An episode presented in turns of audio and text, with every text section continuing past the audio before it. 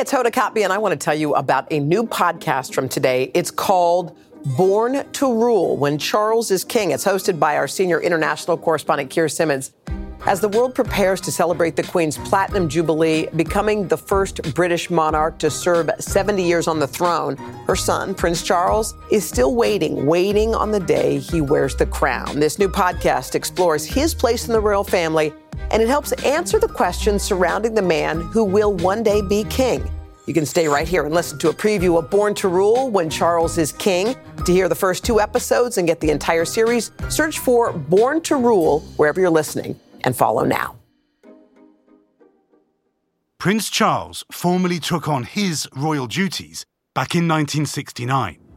I, Charles, Prince of Wales, do become your liege man of life and limb but Queen Elizabeth is still on the throne. Charles himself is now a man of 73, and he's still waiting to wear his mother's crown, still waiting to take on the job he was born for.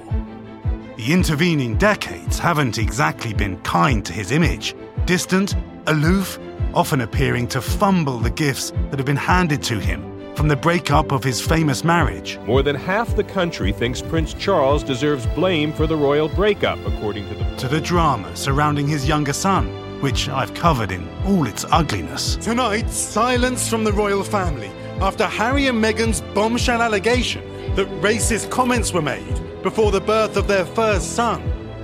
All the while seeming to chafe against the constraints of his role.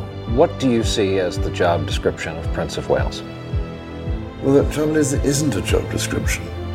So you have to rather make it up as you go along, which doesn't always doesn't always appeal to everybody else. Indeed, it hasn't. He's taken up causes like advocating for organic farming and against climate change. Quite literally, it is the last chance saloon.